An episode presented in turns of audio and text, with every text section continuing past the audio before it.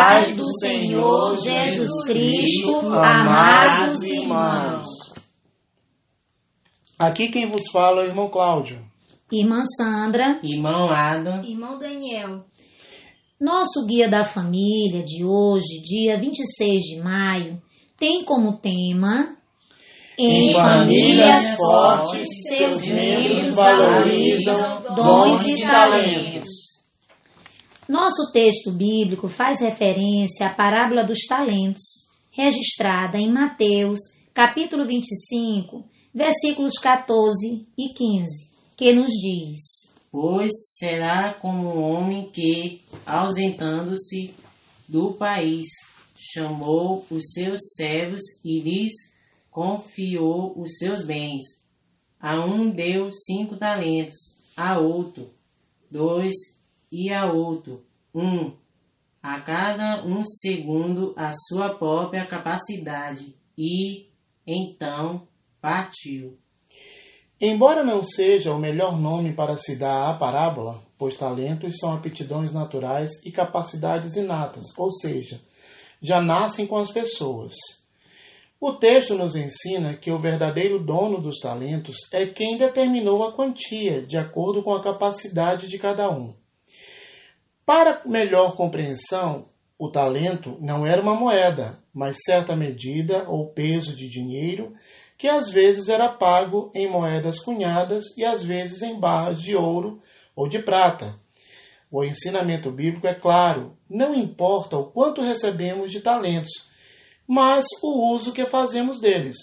Deus requer de nós uma prestação de contas em relação ao uso dos talentos que Ele mesmo nos deu.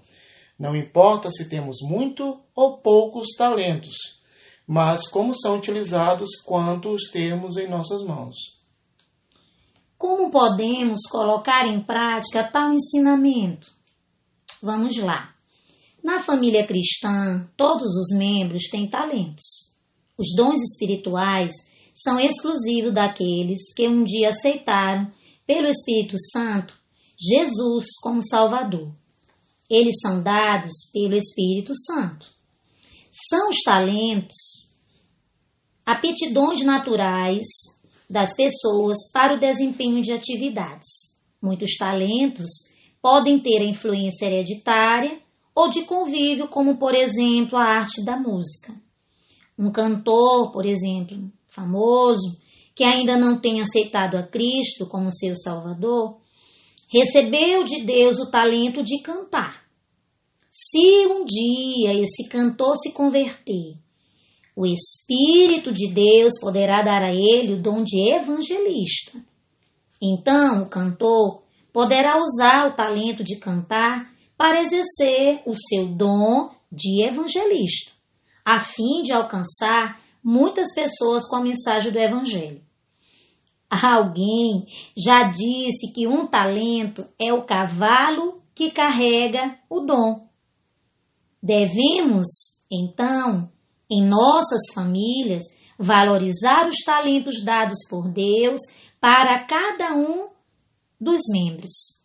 O importante na minha e na tua família, amado e amada do Pai, é sabermos que talentos e dons são dados por Deus e devem, com absoluta certeza, ser usados para a glória de Deus e para a edificação de outras pessoas.